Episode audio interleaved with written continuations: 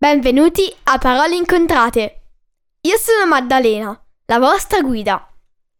In questi podcast vi racconterò dei fatti interessanti, recensirò libri che vi consiglio oppure leggerò una storia per chi vuole imparare l'inglese.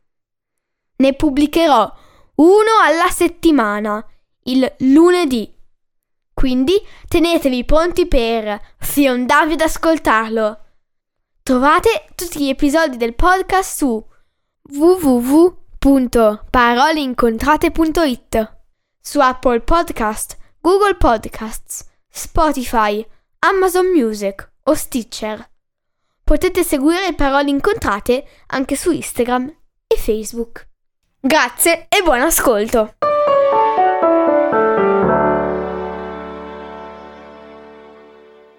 Oggi recensirò La città delle bestie di Isabel Allende.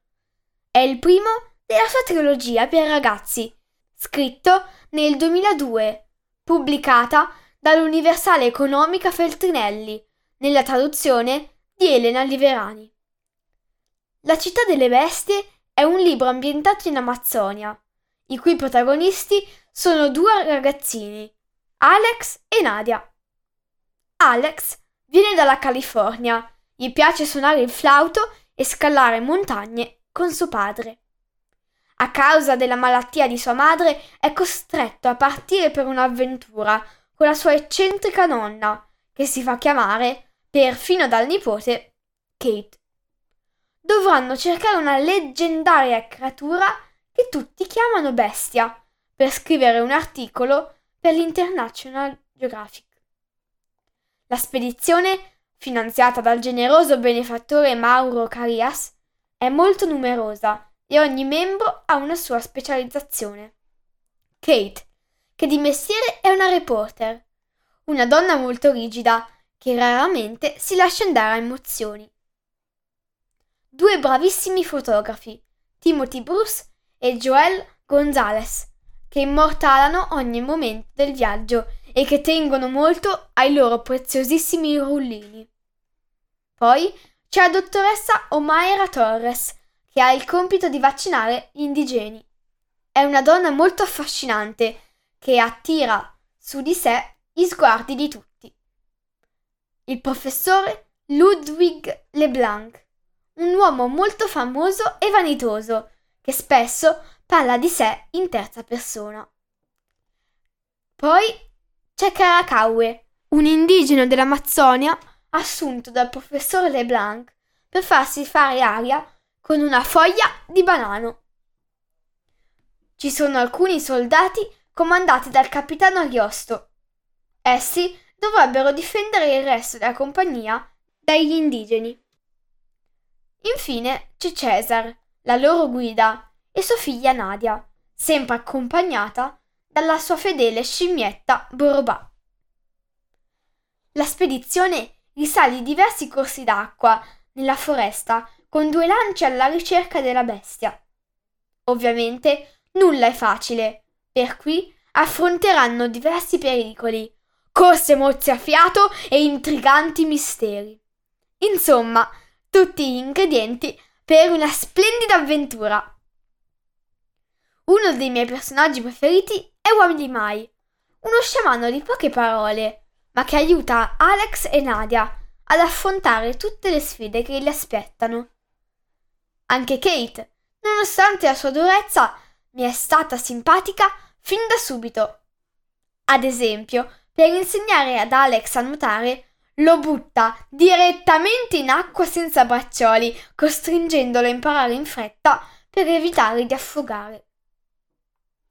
Ora vi leggo un brano del primo capitolo, intitolato L'incubo.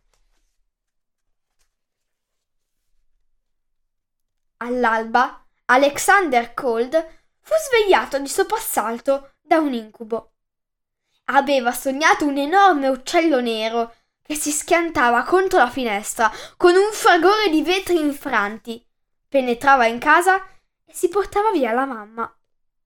Immobile, osservava il gigantesco avvoltoio ghermire la madre per i vestiti con i suoi artigli gialli, volare alla, dalla finestra rotta e perdersi in un cielo carico di densi nuvoloni. Il rumore del vento che sferzava gli alberi, la pioggia sul tetto, lampi e tuoni gli tolsero definitivamente il sonno.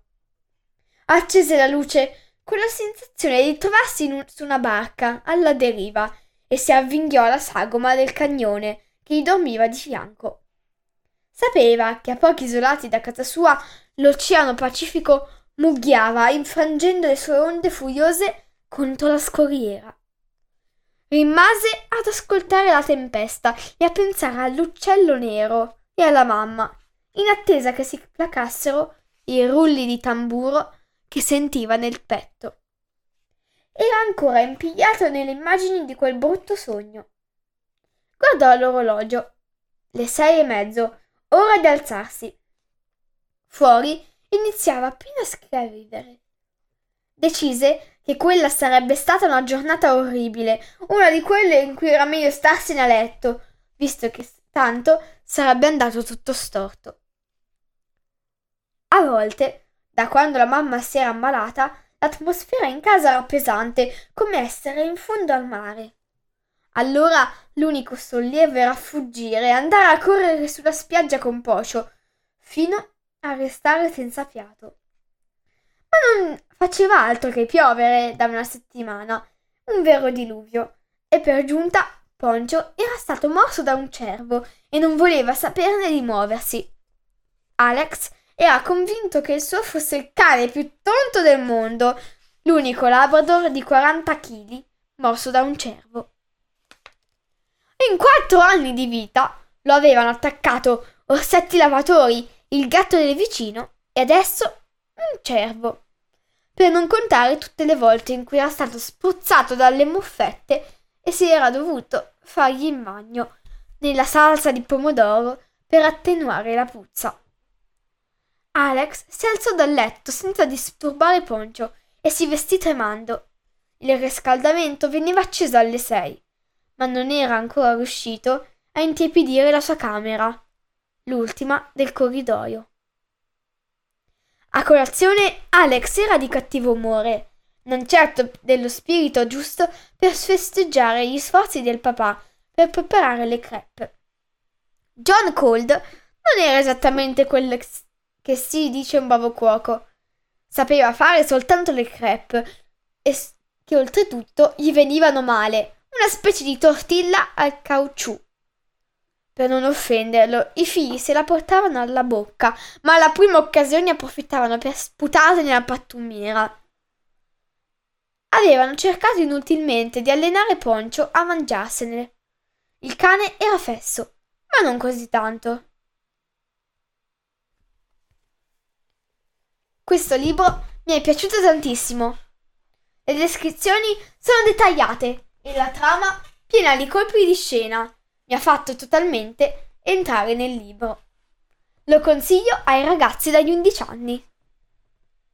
I nostri eroi troveranno la misteriosa bestia, ma soprattutto ritorneranno tutti indietro vivi. Non vi resta che leggere il libro. Grazie e la prossima settimana. A presto!